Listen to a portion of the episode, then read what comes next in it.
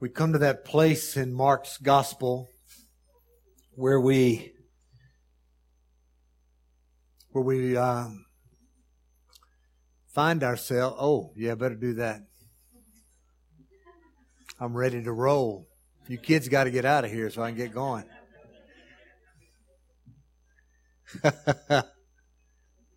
Not you, Jessica. You can stay.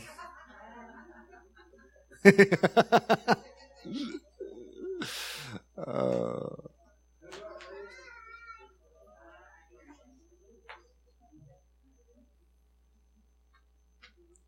hey, they outnumber y'all.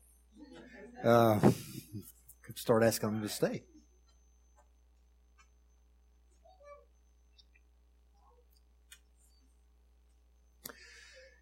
So we're approaching that place in the gospel where we get to the first Lord's Supper. Some people call it the Last Supper, but it's really not the Last Supper. It was the first of many that we have celebrated through the centuries as a church. And there's another supper that awaits us all when we enter into glory, and this day is done, and the new one begins, and we will all sit at a banquet table with the very one that sat at this table. And so there's much that awaits us, but getting there, uh, much has to be done. And I think sometimes we uh, take for granted on this side of the cross just what Jesus had to deal with in order to be our Savior and Lord. What he faced when he looked into the faces of his followers and he knew their heart and he knew the powerless state that they were in against sin and death. And he also knew he, who he was. And he also knew the power that he had over sin and death. And just how those two things were going to come together very shortly, in just a few hours for him in this story. Those two things were going to come together in such a wonderful, powerful way that sin and death would no more have its way. But getting there is painful for Jesus. Although he welcomes it, it's not the kind of thing that you want to experience. And it should be painful for the others in this story. But see, but see, sin has such a way of getting a, a hold of us that it really loses, it, it causes us to lose sight of just what's right in front of us. And often, sin gets a hold of us in our lives where we completely miss Jesus and He's right there in front of us. And the things that He has for us and the things that He may show us that are perfectly clear, we tend to push away because it's just not fitting our narrative at the time. And that's exactly what's happening here. It may be one of the most important moments in history. So I want us to look at that. I want us to look at a few things together today. We're going to begin in chapter in uh, verse 12. We're going to skip 22 through 26 and then go on down through 31. And what I want us to concentrate on today is just the disciples, the 12, and their response to Jesus. And I want you to begin to kind of find your place. What's, what's your response to Jesus, or what has been your response to Jesus? Or what are you hoping to avoid in your life to where you don't wake up one day and appear to be one of, one of these? So verse 12 says, On the first day of unleavened bread, or the festival of unleavened bread, when they sacrificed the Passover lamb, his disciples asked him, Where do you want us to go and prepare the Passover so that we may eat it? So he sent two of his disciples and told them, Go into the city, and a man carrying a jar of water will meet you. Follow him. Wherever he enters, tell the owner of the house, The teacher says, Where is my guest room, and where may I eat the Passover with my disciples? And then he will show you a large room upstairs, furnished and ready. Make the preparations there. So the disciples went out, entered the city, and found it just as he had told them, and they prepared the Passover.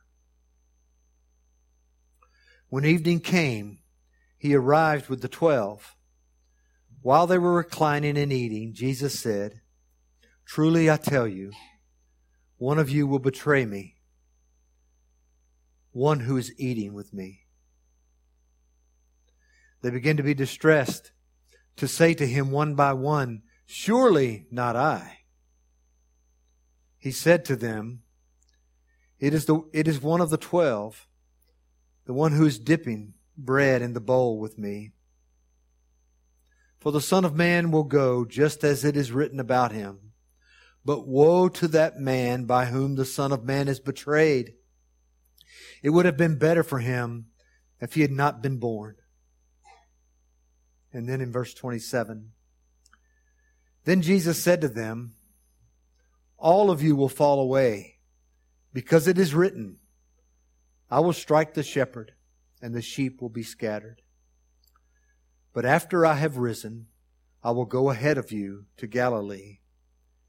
And Peter told him, Even if everyone falls away, I will not. Truly, I tell you, Jesus said to him, today, this very night, before the rooster crows twice, you will deny me three times. But he kept insisting, if I have to die with you, I will never deny you. And they all said the same thing. So these are the words of the Lord today for us as we examine what it means to be a follower of Jesus and just who is this Jesus that has given so much. When we look at the first part of this, verses 12 through 16, we read that and we think, well, there's not a lot of there, there. It's just kind of a story. They want to know where to eat the Passover, and Jesus says, well, this is how you're going to find a place to go prepare for the Passover, and then they go and they eat there. But there's so much more going on here. When you consider that this is Wednesday, and on Sunday, or would have been the first day of the week for them, they, Jesus tells him exactly where to find the colt that he would ride into town. Do you remember the story? He says, Go and you will find a colt here, a colt that's never been ridden. Bring it back to me, and uh, and I'm going to use it to ride into town. Basically, is what he does. And sure enough, everything is arranged the very the very way. In fact, he said, "People are going to ask you, what are you doing untying that colt?" And just tell them that you know you're taking it to me, and they're going to know what that means, and and off you go. And then earlier, we find that um, that the uh, the the temple leaders have said we're going to arrest him and we're going to kill him, but we want to do this without a riot. And of course, in just a few short hours, we'll discover that there is a riot. Only it's not by the people to protect Jesus; it's a riot by the people to crucify Jesus. And he knew that too. And then this. This is really strange because they ask where to eat it. And there's some things we got to kind of put in order here so that we understand. There's only one place to, to sacrifice the Passover lamb, and that's in the temple. So Jesus and his disciples had obviously been to town already, and had gone to the temple. And they had not been threatened in any way, although the very people that wanted to kill him were there. And they had sacrificed a lamb because the only lamb that you could eat on Passover was one that was sacrificed in the temple. And you also had to eat inside the city walls of Jerusalem for it to be a real Passover. And so they had gone to the temple, they had, they had sacrificed the lamb, they had left the, the city for whatever reason. And Jesus says, go back to the city, and this is what you're going to find. You're going to find a man carrying a water pot in a culture where no man would ever be caught dead carrying a water pot. That was a woman's job to carry a water pot. But you're going to find a man carrying a water pot. So this guy's going to stand out like a, like a red flag in a white field. And you follow that guy. He says you're going to meet him, and it's like this. They're walking. This guy comes. They meet this guy. They're going to turn around and they're going to follow him this way. You're going to meet him and you're going to follow him. And when he gets to the house and he goes inside the house, you ask the owner of the house, Where's the teacher supposed to have Passover? And he's going to have everything ready for you already. And I can imagine this day, this guy picking up this water pot to go walk down the street with this water pot thinking, what in the world am I doing carrying a water pot? And then there's this guy at this house that has an upper room And he's preparing it for a Passover for a group of people, and he may not even understand what in the world he's preparing it for, or even who he's preparing it for. All he knows is that he's been told that if somebody's going to come ask for the room and it needs to be ready, so he gets his room ready. And the point of all of this is to say that Jesus is in, he is in control of everything that is going on. He is showing again to his disciples if there's one iota of action that is happening for me to get to my passion, to get to the place where I have come to do what I've come to do, I am in total control of it. Pay attention. Pay attention. That's what this screams to me. Pay attention to who he is. If this man has the answer for where he's going to eat that night, and who is going to prepare it and what bizarre signal you will know to go there for it. then surely we should listen to him, right? So he's saying to us, listen. There's another part of this story that kind of goes with John's gospel. And you're thinking, oh, wait a minute. Or at least I'm thinking this. You don't cross gospels like that, especially between John and any of the others. But do you remember in John when they get to the upper room, nobody's washing anybody's feet. They're, in fact, they're all arguing about who's the greatest in John's gospel. That's, that's, what, that's what's on their mind right now. Who's the greatest? And there's this water pot there that Jesus takes off his clothes and wraps a towel around his waist and he starts to wash their feet. And so when I read this, my mind just goes to John and saying, man, Jesus picks a water pot as a symbol to follow to go to this place where we're going to have the supper together. Follow the water pot because in a very short while, I'm going to pour out that water for you. I'm going to pour it on your feet in a very symbolic way, like I'm going to pour out my life on that cross. So pay attention to what I'm saying to you. But they don't pay attention in verses 17 through 21, we discover that they're there eating. Everybody's arrived. The twelve's there. When we try to line all these things up with the other gospels, we find that they may have already eaten the, the main course of the meal and they're waiting for what would be the ceremonial part of the meal. If you've ever done Wednesday night before Easter here with me, we kind of do that same thing. And there's the ceremonial portion coming, which, which really indicated for those, uh, the coming days that they were anticipating for Elijah to return and all those sorts of things that, uh, the Israelite people were anticipating. That was what that was about to happen. And before they get to that place, Jesus says, I want to tell you something, and it's the truth. It's the same truth that allow you to, that allowed you to, to know how to get to this room tonight. It may be unexplainable, but it's the same. And this is it. One of you, one of my closest friends here, one of you that has been with me from the beginning nearly, is going to betray me.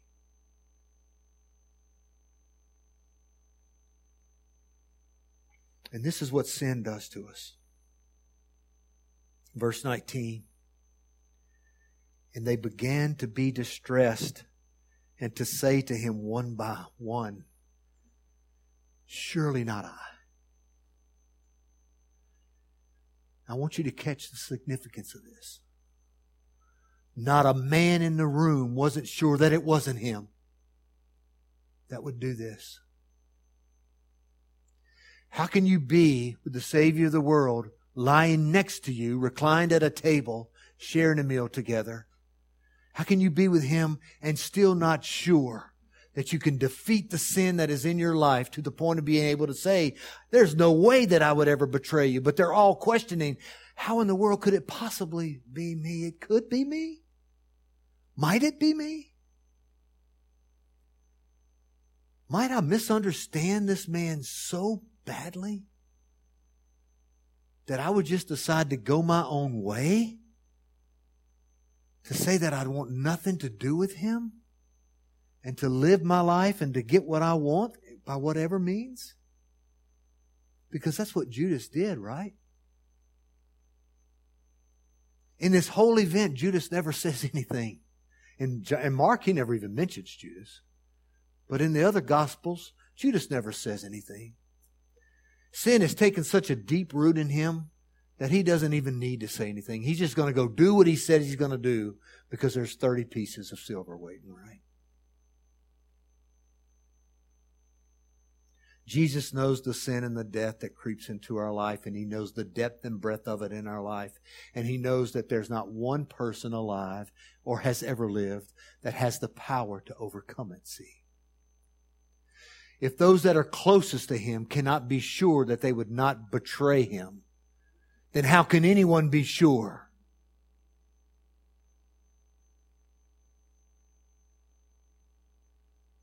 Those were the men that Jesus shared his last meal with on earth. Those were the men that he had entrusted his life to and his teaching to. And they could not be sure. If we're honest, we would say to ourselves on occasion, Who am I really? Who is this Jesus really in my life? Is he, is he someone that I can just say, nah, I don't want anything else to do with that. I'm going to live life my own way. I'm really going to achieve the things that I want by whatever means I choose, by my own power. And then there's the others. We pick on Peter all the time because Peter's got a, he's a loudmouth. Right? Y'all can say yeah. I mean, you, you hopefully you'll all see him one day, and you can you can y'all can joke and kid about that. He he's the one that always is shooting off his mouth uh, before before he even knows what he's saying, because Peter's always working under his own power. He is he is yet to figure out, even at this point, he's yet to figure out what Jesus is about. See, Jesus tells he tells Judas he tells Judas he says, Look, what's happening to me that nothing can change? It's been written. It means that I wrote it out in the scroll before the foundation of the world was ever laid. I know what I'm doing. But woe to the one who brings this betrayal upon me. Meaning you've got a choice in this, but you're going to make the wrong choice.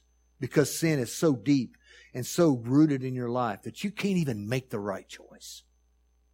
That's what he says to Judas here. And he says the same thing to these, to these other ones. He says, you know, he says, all of you will fall away. Oh, no way, man. We're in it to the end. You got our, we got your back, man. No, what, whatever happens, we're there. And Jesus says, it's written. It's written right there. He, he quotes scripture. He says, I will strike the shepherd and the sheep will scatter. And you know why that's written like that? You know why the prophet could be so confident about that? Because sin dwells so deep in the heart of a man that you're willing to run from anything that threatens you. We're so fearful and so afraid of life that we will run from anything. So especially when the one that we are following and we've said, whoo, all in. You know, like, like the hog, you're all in. Not like the chicken who just isn't all in. But the hog's all in. I mean, he's given up the bacon. And we say that and then here comes some sin, some weakness in our life that causes us to say, maybe I'm not all in. Maybe I'll just let that thing with Jesus go for a while because it's going to cost me a little too much. So we start backing away. We start backing away. And eventually we fall away.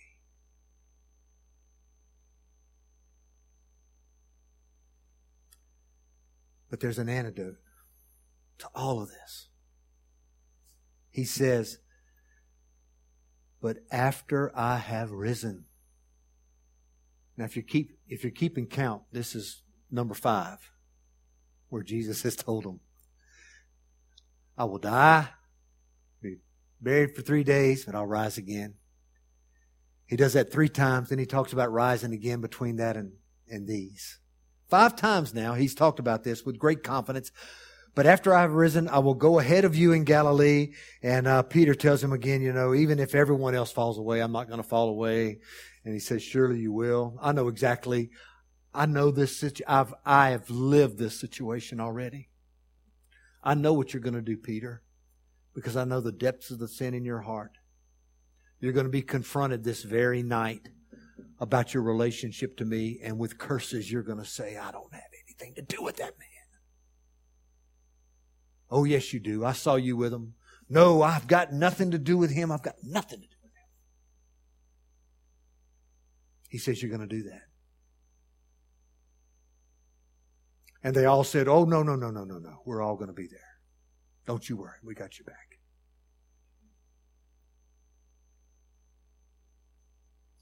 And you know why all of that's true? You know why Jesus, with great confidence, could say that all of that is true? because there was no way for those men or anyone else, including us, to overcome the allure and power of sin in our life until Jesus did what he did on that cross. There wasn't any way out for anybody. Sin was going to raise its ugly head no matter what happened because under our own power, the only power that exists outside of Christ in our life is the power of sin and death. That's it. And Jesus knew that.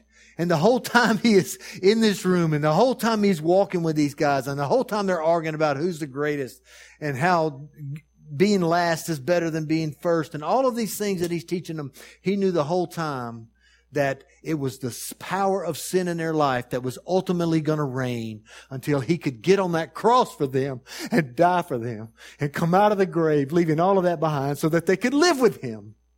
And he loved them so much that that's all that he wanted. That's all that he wanted for them, and that's all that he wants for us. No matter what we say, no matter what we mean, if we are doing it outside of a love and a devotion and faith to Christ, we are operating in the sinfulness of our life.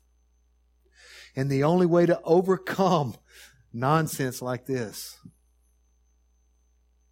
is to do like this song that we were just singing. Oh, how you did that.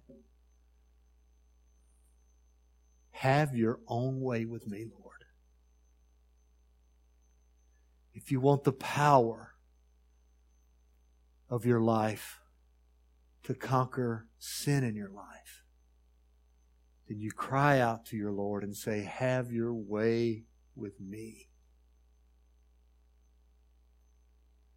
What would have been different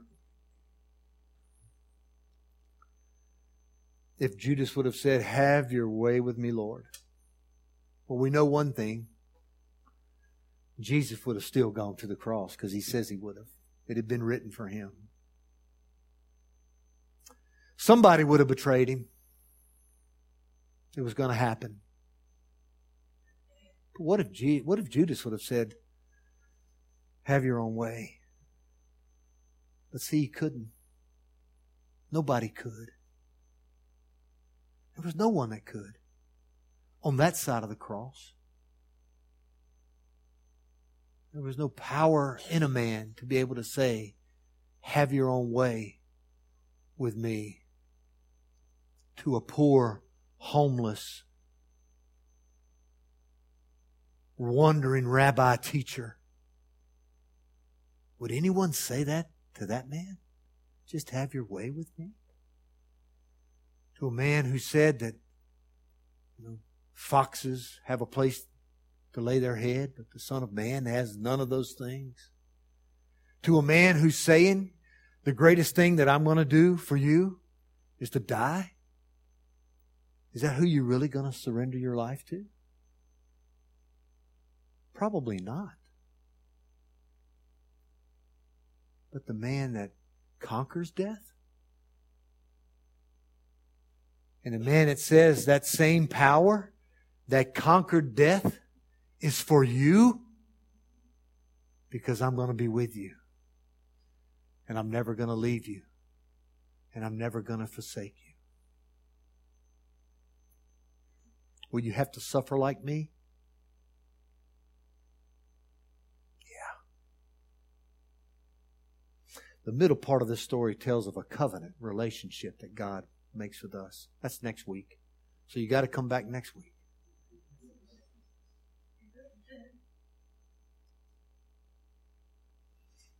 I want you to hear because this is important. These guys were in a lot of pain that night. We forget that. I think we forget it. I think we forget the fact that these guys had been with Jesus for a lot of years. They'd left their families, they'd left their home, left their businesses, left everything to be with him. And boy, the next thing they know, they're, they're running. They're running from the very people that they've always had a high respect for, for the temple leaders and, and the people that enforce the law of, of God and all that. They're, and they're running, they're hiding, they don't know what to do. They're, they're really confused and hurting in that. And they had to go through some of that. In fact, they had to go through all of it, I believe, to understand truly what the resurrection was going to mean for them. Believe that. And after they had gone through that, and after they'd seen what, what Jesus had done on that cross to bring them out of their, their slavery to sin and to offer them a new life with Him, and after all they had gone through, I thought, I think they were so eager to be a part of that, that they were willing to just about put up with anything to be a part of it which is exactly what Jesus did for us. He was willing to put up with anything, including death on a cross for us. And I think there's sometimes we look at that cross sometimes and think that's just our way out. That's the, that's the cross of atonement. That just takes care of my sin. And it's true, it does that, but it does more than that for us. For each and every one of us that believes, it means that we become an agent. We become a, uh, a superhero that fights against sin and death. And I say superhero because it's the power of God now that does that in us. And Jesus did this to save us, but he also did it as a means of being able to say, I'm, I'm, I'm getting into this relationship with you because we've got a job to do. We've got a job to do. He said, This is just the beginning. The early church thought that Jesus and everything that he'd done was really the end of things, but it was really just the beginning. And he is, he has drawn us into this life that says we're going to defeat sin and death until the day that I return. You're going to fight every day against it. You're going to, you're going to grovel against it. You're going to have to push against it. You're going to have to fight. You're going to have to do it just like I did it. And I think in those short three days, where Jesus died on the cross and rose from the grave, I think those guys look back on that and they begin to understand exactly what that was about. And that's where we are. As believers today, yes, the threat of sin and the threat of death is over for us. But now we're agents of change. And it may be painful, but it's necessary to be all that He has called us to be.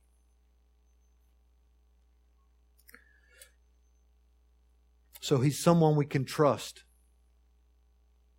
Because before any of it began, He knew exactly what had to be done. He's one that is in control. And if we want to live a life with Him, we have to allow Him to be in control.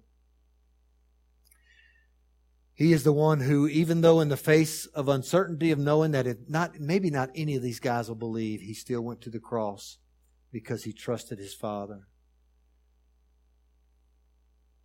And we do believe. And in that life, we can do more than just say we're going to stand with him. Because we have the power over sin and death that resides in us in the Spirit of God, we will stand with him. And Paul says when you get to the end of standing, what do you do after that? You stand some more. That's who we are. Let's pray.